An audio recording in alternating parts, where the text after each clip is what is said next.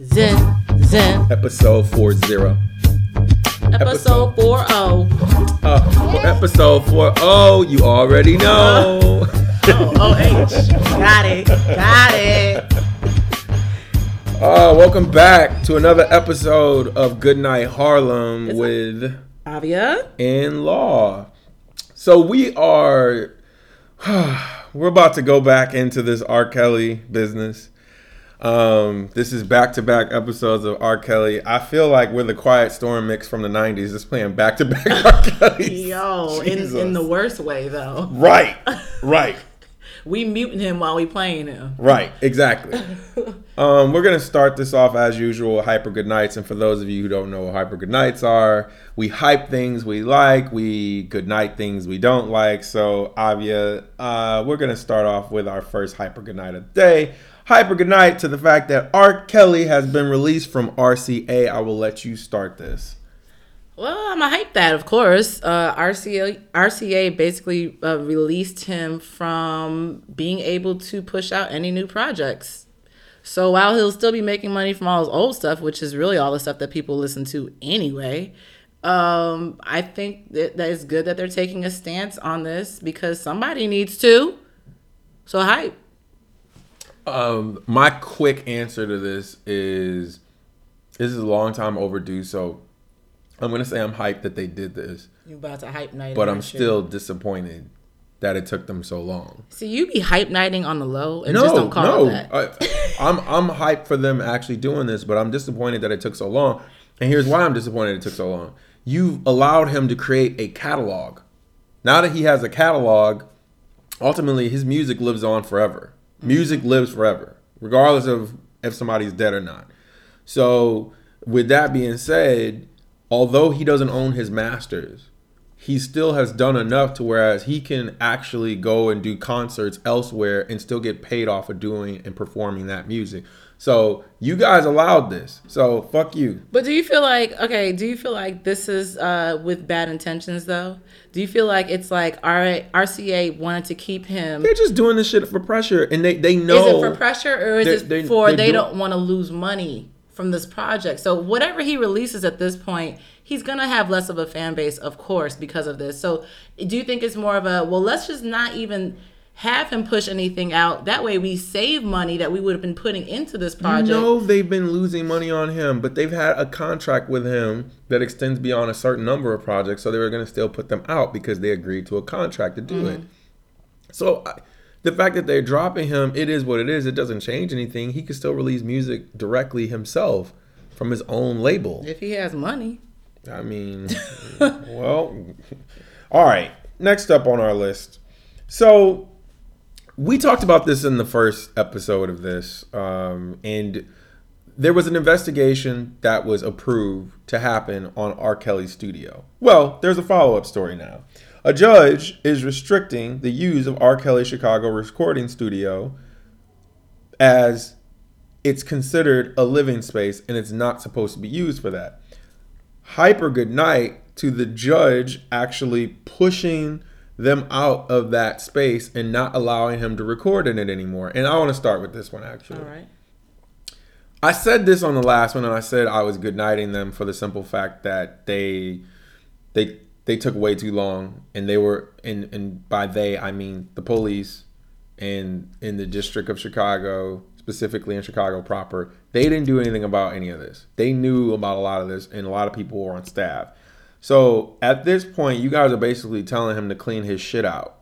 Like, okay, you surface, you, you put out all these pictures to show how things look now, and you're basically like, you know, it's not supposed to be a li- living conditions, and it has all these violations, and he doesn't actually go there consistently. It's not somewhere where he's just at. Yeah, that's the place he leaves his girls that he's dealing with to wait for him for days without food or water. Right. So here's where I'm at with this. If I was a parent, I could actually see this being something of good because now I know what that situation looks like, and now I know he can't go back there. But I'm good nighting this for again the same thing I good nighted it from before. Y'all acting like this is brand new or as if we didn't already know what was going on in there. Oh, there's bathrooms. There shouldn't be. Bitch, What? Oh, there's I don't know Toilet beds and like, come on, we knew all this stuff.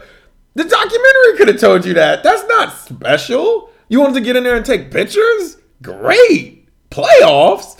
So I'm over them. I'm over anything that's happening in Chicago. It's just sad that it took y'all a, a documentary on Lifetime for y'all to react to it. So fuck that. That's where I'm at with it. Go for it.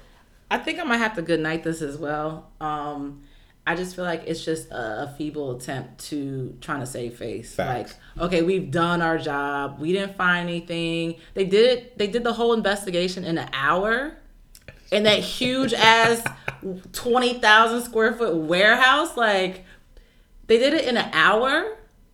Like in our last episode, I basically said I don't think they're going to find anything. Well, it may not have been the last one. It may have been this one coming up, but um, I didn't think they're going to find anything because they already gave him enough time to clear all the evidence out. So at the point where they only used an hour of their time to investigate, quote unquote, what were they expecting to find? Um, I think that the only thing this does for the parents is this lets them know, okay, well, my daughter's not there. Facts. Like it just narrows down Facts. the places where their daughters may be staying. It may be at the Trump Tower residence in Chicago, or maybe one of the houses that he salvaged in Atlanta. But it's just like it, it doesn't really do anything. It doesn't really say anything. And like you said, I just feel like they're just doing this because of the hype and the hoopla. It's like, don't do something in vain. Do something to actually produce a result. Facts. And nothing, there's been nothing that has resulted from this yet. I'm waiting for the other shoe to drop. So good night. All right, next up on our list in Hyper Good Nights is Hyper Good Night to Erykah Badu's comments about having unconditional love for R. Kelly. Let's go to the audio right now of exactly what she said during her concert. I'm, I'm putting up a prayer right now for R. I mean, no, you should go I hope he sees the light of day. If he's done all those things that we've seen on TV and heard those ladies talk about, I hope he sees the light of day and comes forward.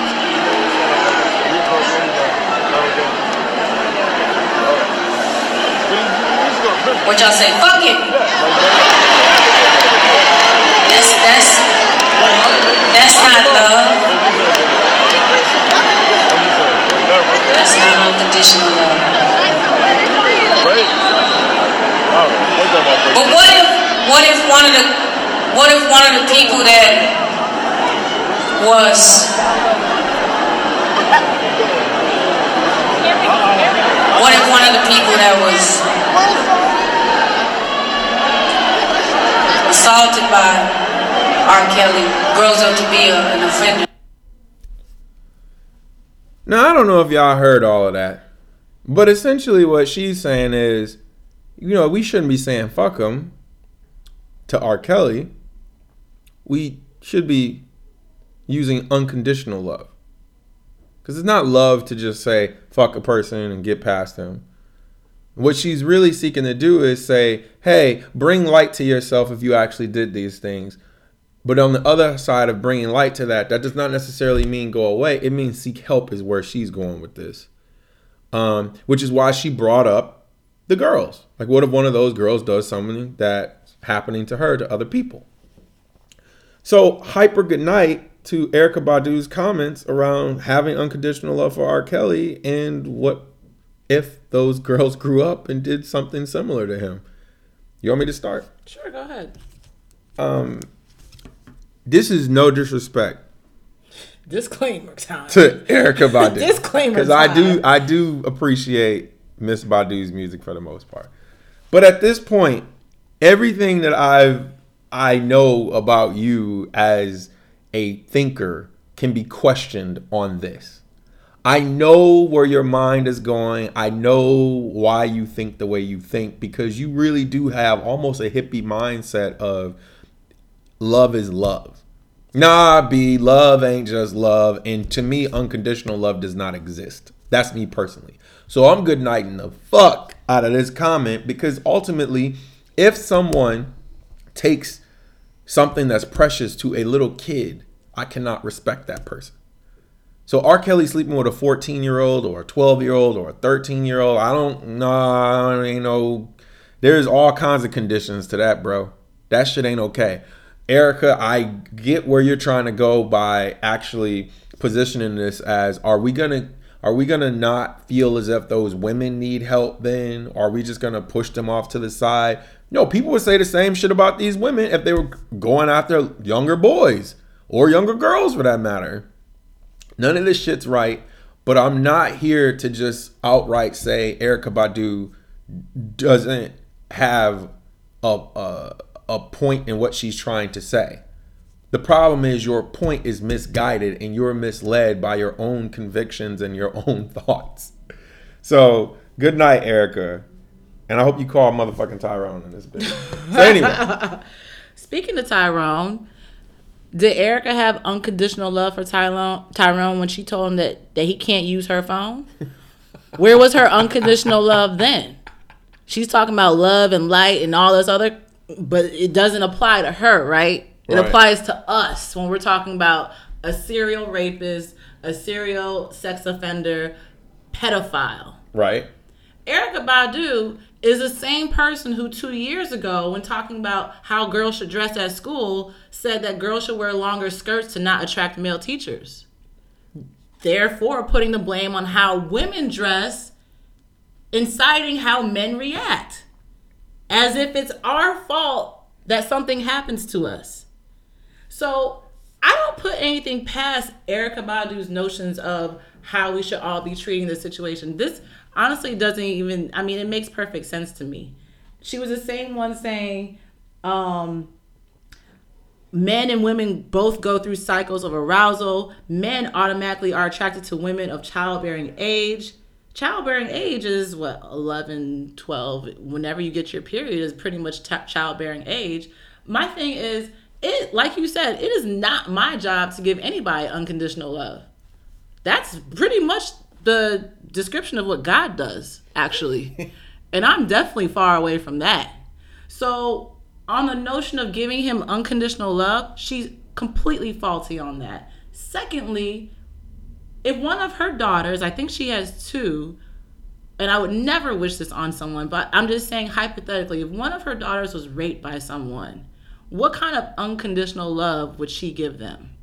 Would it even be there? Or does that does that not apply to her as well? I'm just surprised that someone who was a mother of two young daughters is reacting to this man in this way as if yes, he does need help, but why are we why are we putting him on this pedestal of I hope he finds the light? Yes, I hope he finds the light enough to turn himself in. That's the only thing that she said that I actually agree with. But everything else about how we should be responding to him, don't tell me how I should respond to someone who's done these heinous acts. What? That's not love. That's not unconditional. it's also not love to keep girls in a studio for days at a time and make them pee in buckets. facts. So let's talk about that, Erykah. Are you cool with that? Cool. This is the same girl that said, like I told you before, this is the same girl that said, I said girl, this is the same woman that said she sees good in Hitler. Because Hitler was an artist and she points out all these positive attributes he had, besides leading people to concentration camps, of course. Um, and I just, you know, cool, you're on your whole enlightened state, but don't be dumb about it. Whew. Bars. All right. And our final hyper good night. Taraji P right now is getting a lot of heat in the Twitter sphere and a lot of heat on the gram. She recently just posted in her IG story, um, basically asking for a friend is how she starts it and starts searching for hashtag mute Weinstein and hashtag mute Harvey Weinstein. And basically her wondering why there isn't as much noise around muting Harvey Weinstein as there is for R. Kelly. This has created a huge backlash and tons of people going at her. So Avia, Yeah. hyper good night to the backlash Taraji P is currently receiving around her and trying to search for these mute Weinsteins. um, you know, Taraji's a bison, I'm a bison. That basically just means we both went to Howard. Um, but in this case, that means nothing. and I'm gonna have to good night her. And as a fellow bison, I feel like it's my duty to keep it real when someone's just wrong. and I don't really understand her angle. I don't understand if she was trying to point out the fact that there's so much exposure around R. Kelly with this hashtag and there's no exposure with Harvey. That hashtag was created by black women. The mute R. Kelly hashtag was created by black women. The people that were affected by R. Kelly were black women or people, women of color. The women that were affected by Harvey Weinstein were not black. That's not true. Well, most of them were not. Me Too was started by a black woman. I understand. And that woman was actually in the R. Kelly doc too. No, but what I'm saying is the most of Har- Harvey Weinstein's um, victims were not black. Okay. They weren't. Too. I mean, as far as the ones that have come out, because I don't know the ones that have not come out. Okay. I mean, Hollywood's white, so it's to be expected. Um, but I don't know why she would expect that sort of hashtag to be created in that scenario because who would be the one creating it in that case? Secondly, if we're going to go into semantics, the whole idea of mute R. Kelly was because he does music. So there would not be a mute Harvey Weinstein anything because he makes movies. So the so whole the whole semantics of his hashtag would be different. So she wasn't even looking up the right thing.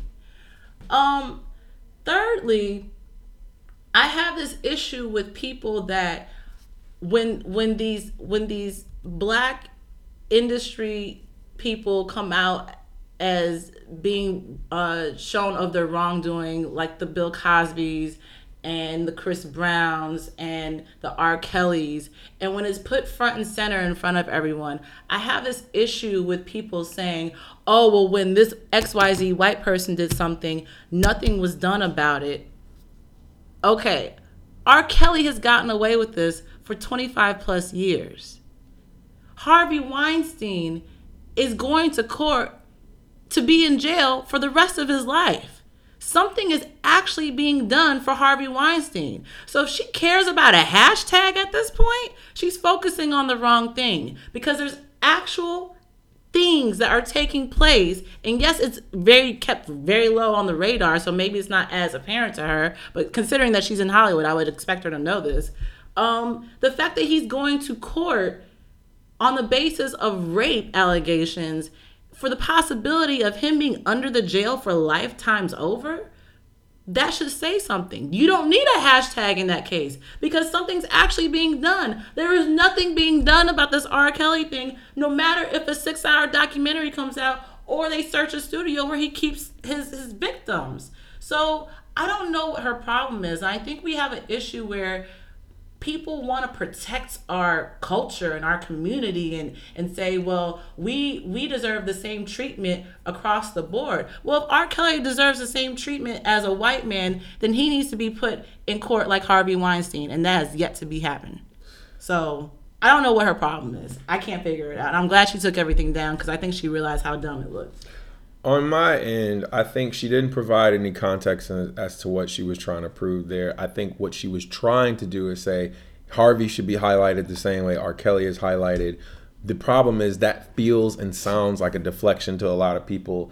And so I'm going to goodnight her asking about the mute Weinstein thing. And to your point, mute would refer to the fact that he has musical recordings. And by he, I mean R. Kelly, whereas Weinstein doesn't have musical recordings. If she really wanted to do her proper due diligence and look for hashtags, it would have been either Time's Up or Me Too. Those are both surrounding Harvey and all the dumb shit that he's done. Uh, it's not that hard. All she had to do was a little bit of due diligence, a quick Google search, and that would have saved her a lot of headache.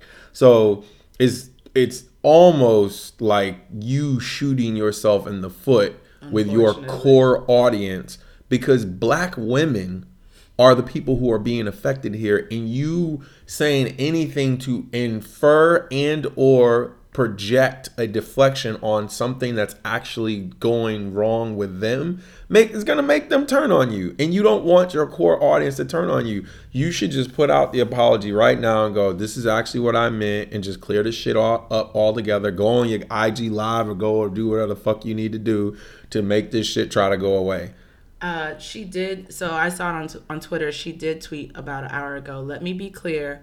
R. Kelly is guilty and wrong and should be muted, period.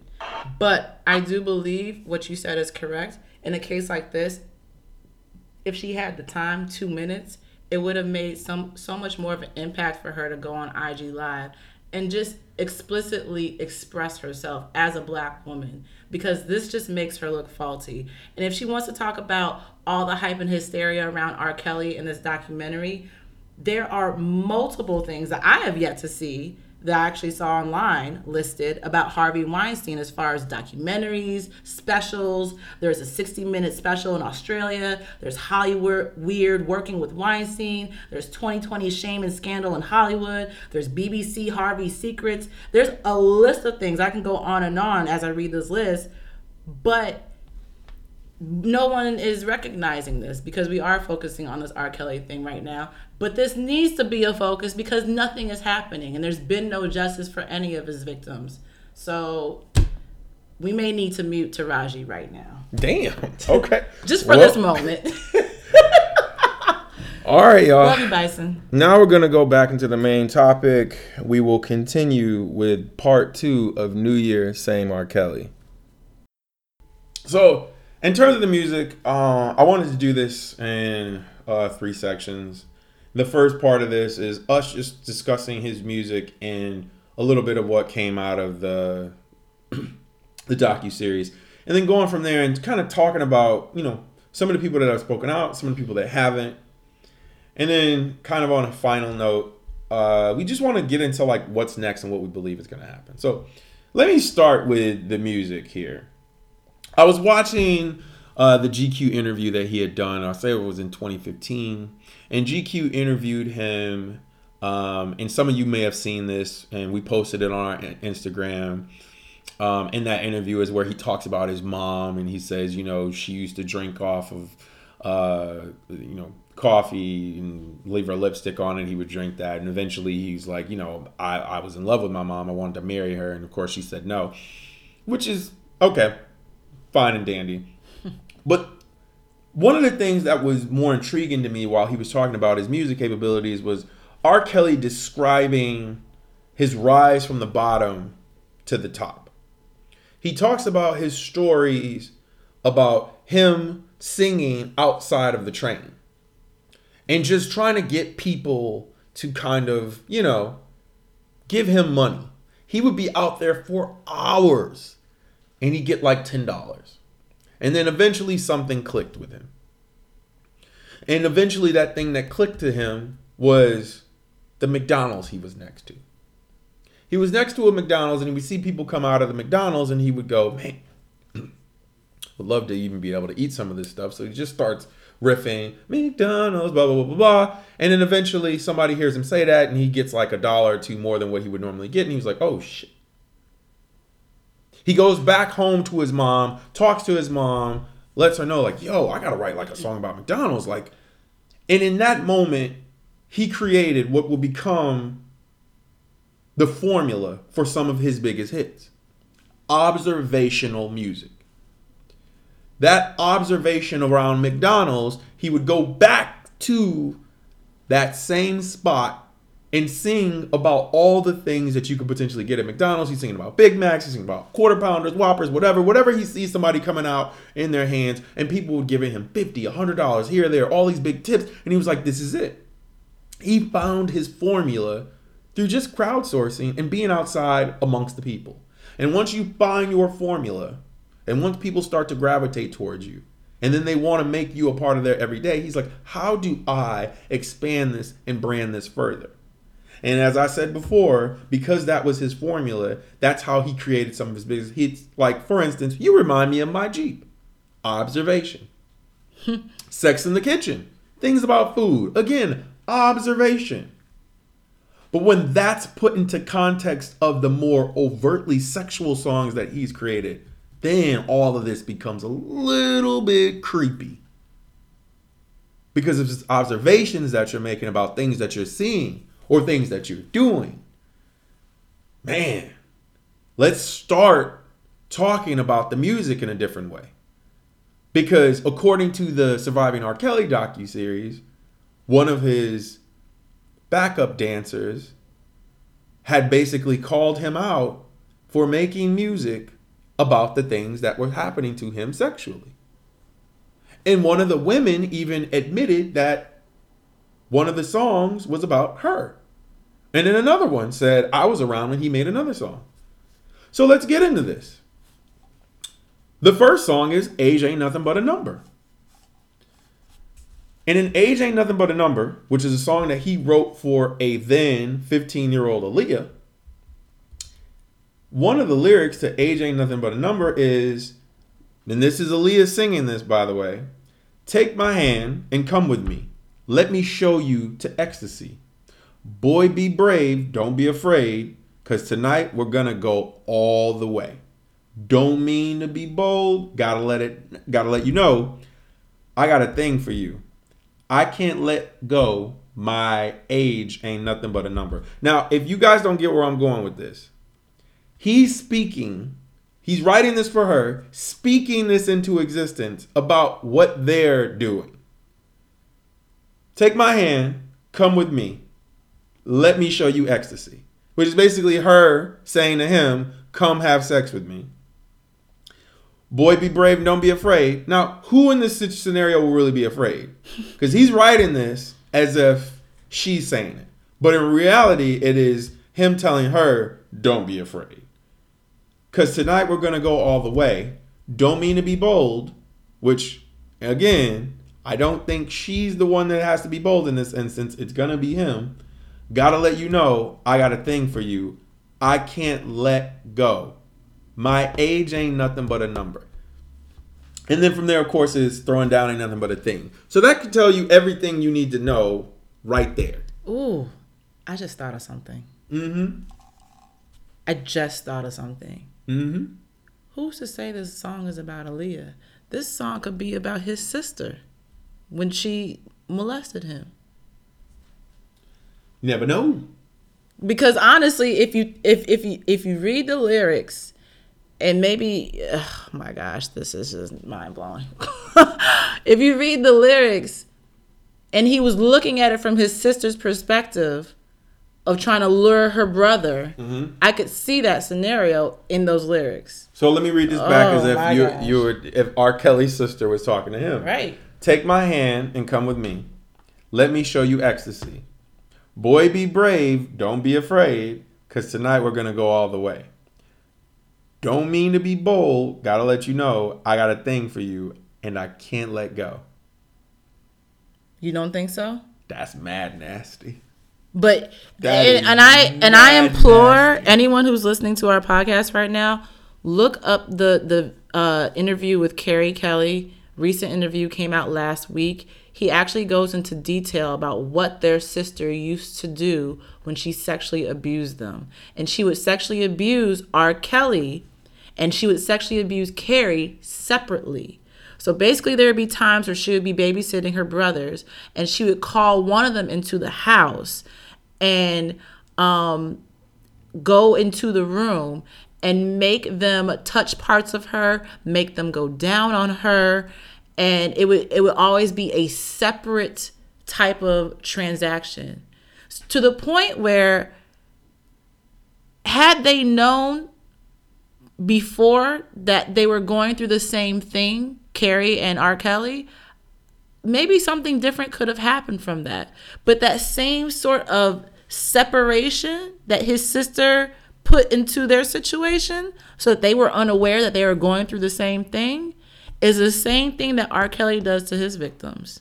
Separate rooms, can't talk to anyone, can't look at anyone. They have no idea what's going on in the outside world. They have no idea with what's going on in his his own camp. They have no idea with what's going on with other women. They have no idea that there are other women. How many of them are there? They don't know anything. Knowledge is power, and that's something that he took away from them. This is just crazy. I can't. All right. Ooh. Next song on the docket. Your Body's Calling Me remix featuring Aaliyah. Again, 15 year old Aaliyah. And if you guys haven't heard any of these songs, uh, just you can go to YouTube and look them up because then he's not going to get streaming credit for that for real. I don't care what anybody tells you, then the numbers are nominal. don't go to Spotify. Don't go to any of those other platforms and do it. Okay. I'm, I'm highlighting this on purpose because this is Aaliyah's verse in this. Aaliyah says, after the chorus hits the chorus, my body's calling for me. So then Aaliyah comes in and says, Boy, my body's calling you. So do what you want to do. And from there, she goes on to say, Are you hungry? And in the background, R. Kelly says, Yes, yes, I'm hungry, baby. And she says, Do you want to eat? And he says, Oh. And then she says, I said my body's calling for you. Here I come running to save you, is what he says in the background. And then from there, so put this remix to your ear and tell me.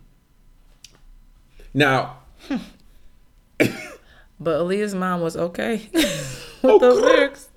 She's like, I was in the studio when Aaliyah sang that. I was with her at all times. right. Great parenting. No, let's go to the next song. the next song was a song that one of the girls during the docu series pointed out that he had wrote a song about her as she was dealing with a miscarriage. And that song was a song that R. Kelly ended up writing and giving to Michael Jackson called You Are Not Alone.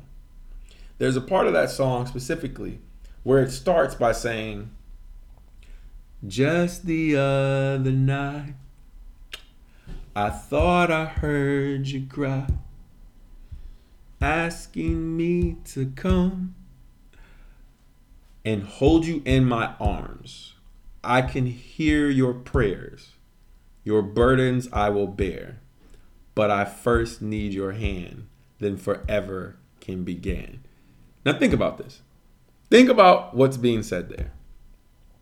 If just the other night I thought I heard you cry, why would she be crying? There's a very obvious reason why she'd be crying if she had a miscarriage, or she's losing a baby, or she's having an abortion. There'd be a reason to do that. And then to go from there to say, asking me to come and hold you in my arms, why would she be doing that? Because she's hoping for some form of sympathy. And then going from there, I can hear your prayers, your burdens I will bear. She's praying about all this stuff. Now, come on, man. Observational songs. Were you shocked when you heard that though? When you found out that that song was really about her having a miscarriage. Yeah, Okay. I just want Yeah. yeah. yeah. Okay. Then we're gonna move on to down low. Now, in one of the books by the anonymous girl, um, in the Sex Me Anonymous book, the girl basically said that R. Kelly had a guy by the name of Ray, in which Ray ends up penetrating R. Kelly, having sex with him as she's riding R. Kelly. Which means R. Kelly was doing some down low shit. Which is fine. If that's what you want to do. However, in the song Down Low, he gets to a part of it where he says, Secret lovers is where you want to be while making love to him. You're silently calling on me. What is a man to do in a situation like this? I feel there is something that I don't want to miss. Now, why would he say that? Why would he say that? The secret lovers part of it is very easy. Um, while making love to him, you're silently calling on me. What is a man to do in a situation like this? I feel there is something that I don't want to miss. Now, I get it. This could very well be about a woman. But come on. I mean, people have listened to Luther Vandross's songs and said the same thing. Like, oh, this is obviously about a man. You can go as far back as to Shakespeare's sonnets and be like, wow, he was definitely talking about a man here. But I, I feel like in that case, it would be hard to pinpoint which song was about a man and which song was about a woman. I would have to go through his whole Rolodex of songs. But that's interesting.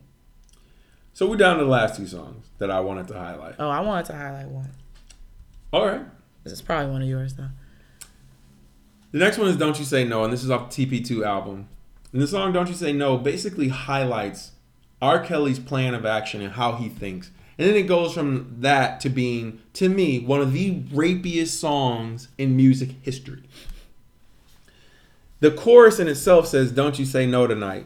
Don't you say no tonight. Don't you say no tonight. Don't you say no tonight. It Now, was not a radio cut, but it should have been. Now, he starts the song by saying, "After cheesecake, meaning the Cheesecake Factory, with with all of your friends and family, who's gonna front the bill? Me." He goes from there to say, "Valet your gator at the club, plus buy you drinks. Who gonna show you love? Me." Spend lots of money whining and dining on expensive suits. Compliments of who? me. Open doors, take you to the movies, treat you like a beauty queen. Now it's time to please me. And what exactly do y'all feel like that last line means? Let me repeat that. Open doors, take you to the movies, treat you like a beauty queen. Now it's time to please me. I wonder how many men actually think that but don't say that. Man, come on. I'm just saying. Man, come on. Now, here's the like he's setting all this stuff up to let you know if I'm putting this money on you, something's got to be that happening. sounds like prostitution. Hello. the end of this is what gets way creepy and way rapey, because again, the hook is "Don't you say no tonight." Here's the last portion of this. It says, "I've been doing all these things for you. Now, what you gonna do for me? I ain't trying to spend no cash if you ain't spending that ass. No, I've been doing these things for you. Now, what you gonna do for me? I've been going down on you. I ain't going down on you if you ain't going down on me. No, I've been doing these things for you. Now you go. Now what you gonna do for me? Say you want to take first class trips. Well, I want to work those first class hips. Yes, I do. I've been doing these things for you. Now, what you gonna do for me? And then here comes the most rapey line of all time. You want to ride all in my truck, but you don't want to let me fuck you. Don't you say no tonight, man? Listen, if observational music is real and everything that he just said in this is real, R. Kelly might go down in history as one of the nastiest motherfuckers alive. Just. And here's my final song. And if Avi has anything to add, she can add this. My final song is Guilty Until Proven Innocent with him and Jay Z. The hook alone, R. Kelly brags that no one can touch him and that he has a woman. You can't touch me, no, you can't touch me. Jigga Kelly not guilty. Try to charge me, but I'm not guilty. I got all my mommies. I got all of my mommies. I- Tell me so what y'all want from me. Most importantly, not guilty. I'm just letting y'all know. The fact that he even added his mommies into it. Listen, Who do you think his mommies are? Man, listen, All the girls he has in his studio. man, listen, man. So that song came. What's interesting is that song came out in 2000. That was prior to us even knowing a sex tape existed. It's almost like eh, what's the, what's the term for that? Where it's like you you Manifest. yeah the manifest destiny. That's manifested what this? that that's what he did. This is crazy. This is simply insane. So okay, let's transition. Now we're gonna. I wanted to get into the artists that he has working with that have spoken out against him, and the artists that haven't spoken out against him yet. Let's start with the art- artists that have spoken out against him, and then some of what some of them have been saying. Chance the Rapper spoke out. He's recently disappointed with himself for even having worked with R. Kelly on a 2015 song called "Summer in Paradise." Lady Gaga, she did a song with him in 2013 called "Do What You Want." and she released a statement and took the song off of all streaming services. Nick Cannon did Gigolo and was very clear that he's like, these things have been happening in the industry for years, and it's time that we respect our queens and do more for them. Uh, B2K, Girlfriend, the Pied Piper remix in 2003, Omarion spoke out against it and said in fir- his first tweet, it's important to first acknowledge that this has been an ugly truth in the industry for years, and as opposed to dismissing its existence, and he said, it's time to discuss it. Everyone has to be responsible. Many have bared witness to the unthinkable and yet have remained silent. In his second tweet, he says, Those responsible must be held accountable. Um, and hashtag R. Kelly was both a victim and a predator and accordingly must be held accountable, but also get professional help. Um, his artistic genius has inspired us all. His music is being muted by the darkness of his actions. The dark always comes to light. Then finally, a rock and roll group by the name of Phoenix did a song with him, Trying to Be Cool remix in 2013, and they released a statement saying, We are deeply horrified that about the stories of abuse surrounding R. Kelly. We regret that we were not both more informed and more discerning when we worked with him previously. Tank also gave his thoughts. Avia brought this up before, and so he actually stated the same thing, kind of saying that you know this is wrong and this should be addressed and he put up a mute R. Kelly sign on his IG. Now, to the people that haven't spoken out, and this is concerning on some levels, but not on others. So when you think about this, uh, Dream, the person who um, who actually did the full docu series, Dream Hampton, by the way. Yeah, I was about to say Sorry. that dream. I'm like, No, Dream Hampton. Right. Sorry. Dream Hampton, who did the docu series, she made it very clear that she reached out to a bunch of people. She reached out to Questlove, but Questlove didn't have anything to say. And according to Questlove, he said that they were going to ask him about R. Kelly's genius, and he's like, I'm not going to get on a show and then talk about this man's genius. No, I'm not going to do it. So that's why he didn't actually come on. But- Dream but- Hampton said, Right. No, that's not true. We would asked you all kinds of questions. Um, and that's where that lies. John Legend actually spoke out against him, but here are the speak people that didn't speak up. Celine Dion, she did a song with him called I'm Your Angel in 1998 and reportedly declined to be a part of the series. Uh, Justin Bieber, he did a song called PYD in 2013. Bieber has yet to publicly comment on the claims made against R. Kelly in the docuseries. Mariah Carey, Bet you're Gonna Know, in 2014, the 48 year old hasn't publicly commented on the allegations against R. Kelly either. And then Jay Z, who did a full Best of Both Worlds tour and album, he did two albums with him, has not actually spoken up since um, they had that concert series. So this leads us down this path. What's next for R. Kelly?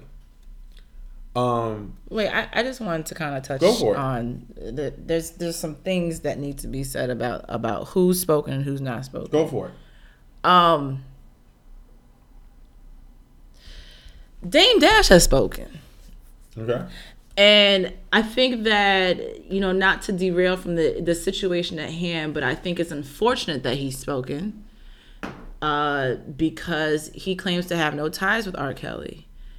Um, in fact, in talking to multiple people, one person being Nick Cannon on Cannon's class, uh, recorded at the illustrious Howard University, um, Dame actually says something that tells me that he knows more than what he he leads on to to be, and that is uh, that he doesn't mess with Jay and Rockefeller crumbled in part due to Jay Z and Dame being partners and Dame Dash dating Aaliyah and knowing that something had gone down between Aaliyah and R. Kelly that was not kosher. And Jay knowing of this and still continuing a business relationship, not only a business relationship, but to go on the Best of Both Worlds tour and release two albums after knowing what happened between Ali and R. Kelly, or not even knowing, but knowing that something went down that just wasn't positive.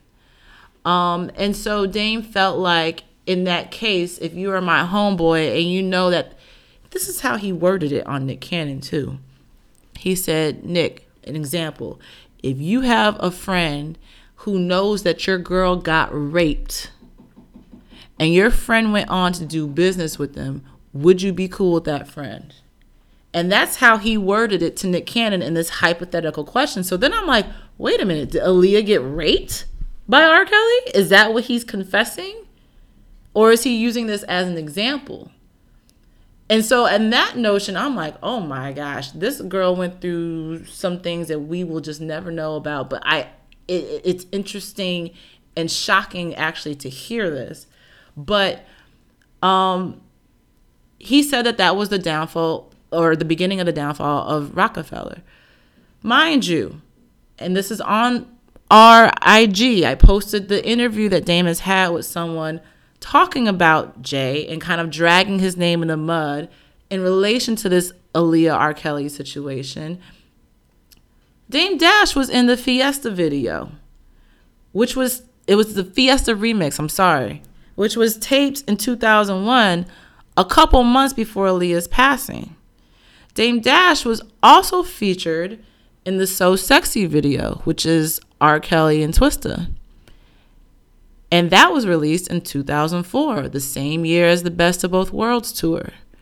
So while in the Nick Cannon interview that Dame Dash had, he said, Yeah, I was in the Fiesta video, but I was nowhere near R. I was supporting my artist. He still made his presence known in a project that he didn't have to make his presence known in. Because he made it very clear that he had nothing to do with the Best of Both Worlds tour. Yet you're in this video because your artist is in it. But knowing that the person whose song that the video is for did something horrible to your girlfriend is what baffles me. And so at the point where you're trying to take down someone, and I feel like Jay Z is the person he's taking down, and he will take every opportunity to speak badly about Jay that he can.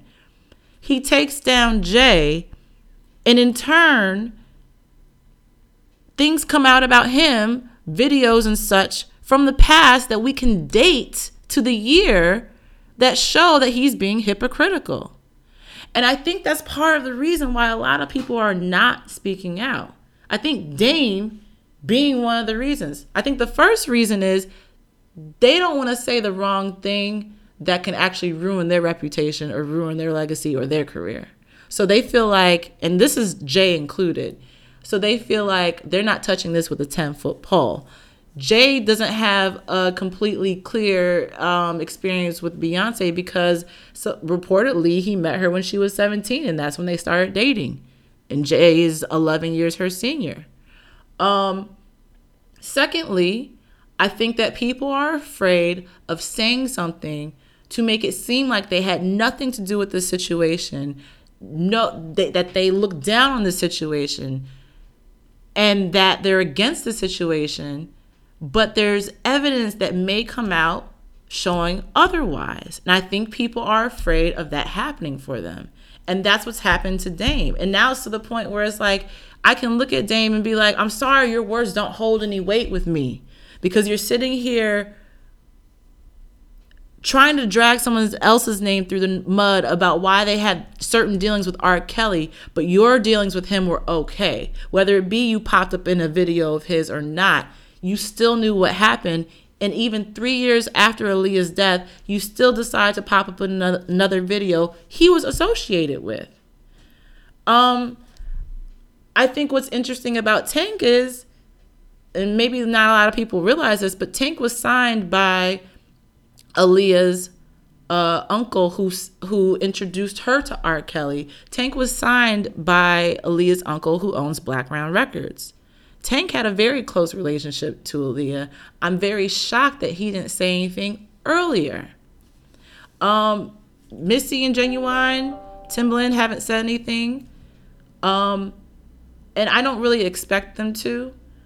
But the thing that I have an issue with is that there are people in this industry that knew what was happening and are just now speaking out. And I can't say who those people are because I don't know who they are. But the fact that Omarion can say, we're not going to perform our hits written by R. Kelly on our upcoming tour because of what's transpired to me speaks volumes. And you can look at B2K and say they too have gone through their own situations of having Chris Stokes as a manager and being a pedophile, alleg- allegations, of course. Um, so the people that are actually taking action, I commend. But I find it funny and I find it convenient that certain people are not saying things when they're always saying things in other situations. Snoop Dogg is an example. Snoop Dogg always has something to say about a situation, whether it be about Trump, whether it be about Kanye, whether it be about anything else that's happening, any other fuckery that's happening in the industry that he just doesn't align himself with. Snoop Dogg, a year and a half ago, actually had R. Kelly at his house for his wife's birthday. And R. Kelly brought Jocelyn Savage and his other girlfriend at the time, Halle Calhoun. And I find it interesting, Snoop Dogg, who also made a song with R. Kelly, uh, what was the song called? That's uh, that's that. In 2006, That's that shit. right after the the the um, sex tape came out, years after the sex tape came out, still made a song with R. Kelly. I find it interesting that he's mum on this topic right now, and to me, that tells me anything, anything more than more than anything else because he always has something to say. So these people that are conveniently placing themselves in a posi- position where they are not saying anything is the reason why this has become what it has become. And so when we talk about blame, we talk about the parents being at blame, we talk about the team being at blame, we talk about R. Kelly having 75 to 80% of the blame. We also need to hold the people that work in the music industry accountable as well. And that's that's it. And I think that people are afraid of even saying anything because it's gonna expose that they had some sort of relation to R. Kelly, or it's gonna expose that they knew something and didn't say anything about it. But the fact that they're not saying anything about it now, and the fact that they didn't say anything about it then, says to me so much. And that's the reason why this has transpired. Because imagine if everyone came out, this would have been shut down with the quickness. Uh, the only thing I'm going to add to that is you're missing one other factor. What's that? You brought up the the the factor around you know uh, they probably have worked with him, mm-hmm. and you know you, you brought up the other point, but you're missing the fact that and you, you kind of touched on it. People will look into their past, and when that's digged up, who knows what they find? Because you brought it up with Jay Z, but who knows what you find? And at that point, everybody's just afraid. save. They just trying to save their own ass. Yeah, everybody's afraid of like, oh shit, what did I do in the past that could have me held accountable for some fuck shit that I did? Nobody wants to part any parts of this. Nobody wants to be the one that comes out and, and like, ooh. So And do you think that's the reason why they're not speaking out? I think that plays into it. I think that's another factor. I think every every single thing that you brought up plays into it, but that's another factor. Mm-hmm. That's true. That's very true. All right. All right. Um on the final note to close this out, um the what's next portion of this, and this is this is what's going to conclude this. What do you think will happen next with R. Kelly? And I want you to lead. And I'll, I'll I'll jump in and I'll close it out. Um, I just want to say one thing. I think that uh, a lot of people are saying this is a black issue as far as uh, this has happened for so long because people don't care about black women, black girls. Halle Calhoun was white. I'm sorry. That was his, his most recent victim that has escaped him. She was a white girl, blonde hair, blue eyes. Um, Lizette Martinez, Latina. I don't necessarily think this is a black and white issue. That's personally me. I think that this is an issue of image. And I can tie image into every single section that we've talked about. Everyone is concerned about their image, from the people in the music industry who have worked with them, who may have had some things in their past as well, to the parents of of the daughters who are held in captivity supposedly or or have had these dealings with them everyone is worried about their image um so i want to be hopeful and say that something's going to happen. Justice is going to be sh- served eventually, and and that there's going to be something that is done that's actually substantial. But the way that things are going, I can see this playing out to be a situation where there's all this hype, hoopla, and people coming out and feeling comfortable talking about their situations. The police are going to do their their inspection on Aaliyah's birthday, and they're not going to find anything because R. Kelly's team was given five days to clean up. And I think at the end of the day, the cops are worried about their image as well. And who knows what kind of ties he has with them. So at the point where you have someone who has caused so much pain and hurt to probably hundreds of families at this point, because we're talking about the people that spoke out, but we're not touching on the people that haven't because we don't know that they exist. I just don't think that anything's going to happen to him. And part of the reason is because though we can say the parents have failed the children, the music industry has failed the children, R. Kelly has failed these children, the justice system is failing these children. And the fact that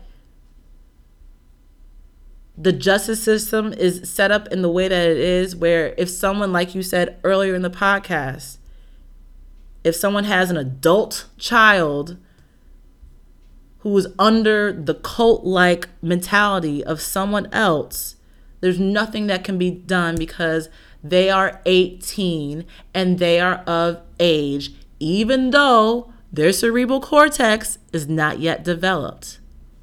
So, at the point where the justice system and the law do not align with how a human being is, we're always going to fail people.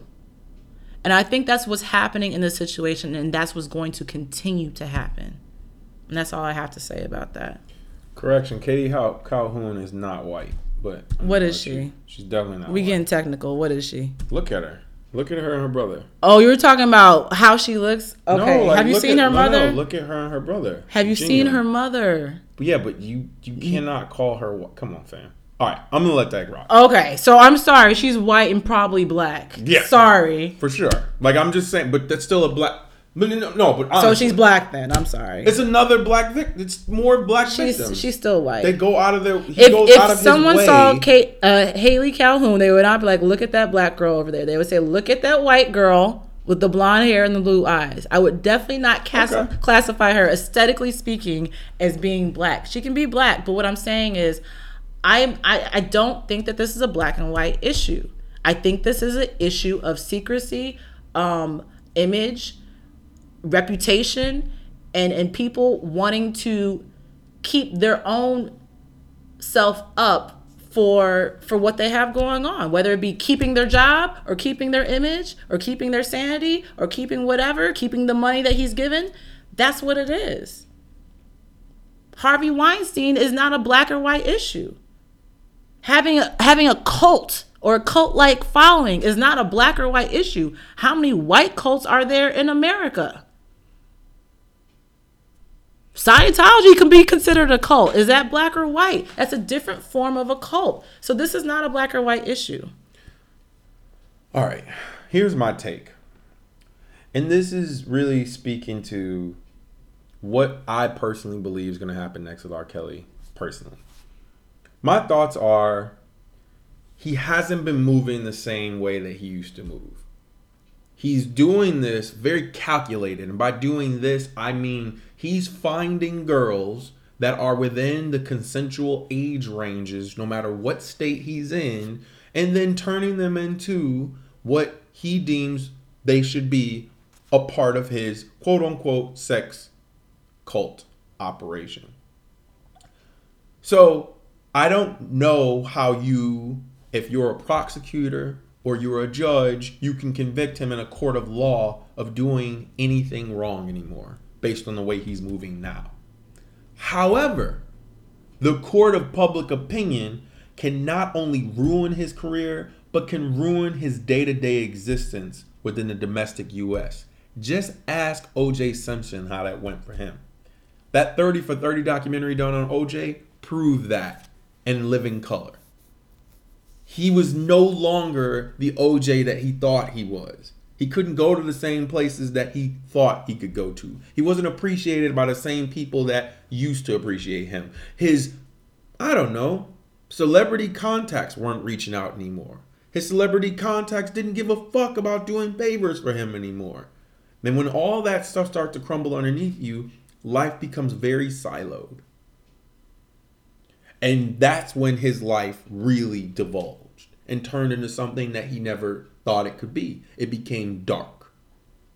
So the court of public opinion will do its job eventually. But the only other thing that I wanted to mention is his management team has been very clear about how things are being ran now. They shot over a note to the Post in a statement last year saying that R. Kelly has close friendships with a number of women who are strong, independent, happy, well cared for, and free to come and go as they please.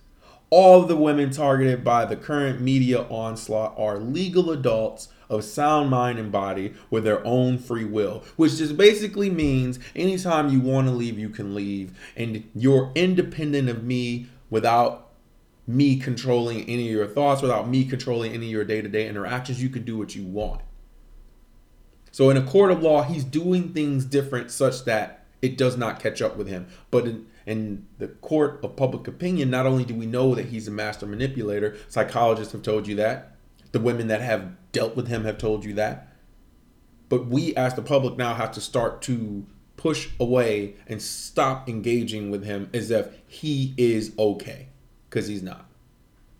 And until he Agreed. seeks help or he's put away or both, Mm, Both. I have no respect for Robert Kelly or his music anymore. So, as a next step, I'm hoping you seek help. I'm hoping that you can go away for a very long time for your past transgress- transgressions and any of your new transgressions. Because I don't want anybody else's family to be hurt by the things that you continually do to people. That's it. And just like that, you should be hearing the great sounds of the G Dep. Uh, you can follow us on Instagram. You can follow us on Twitter. You can follow us on SoundCloud, Google Play, or iTunes. And good night, Harlow. Good night.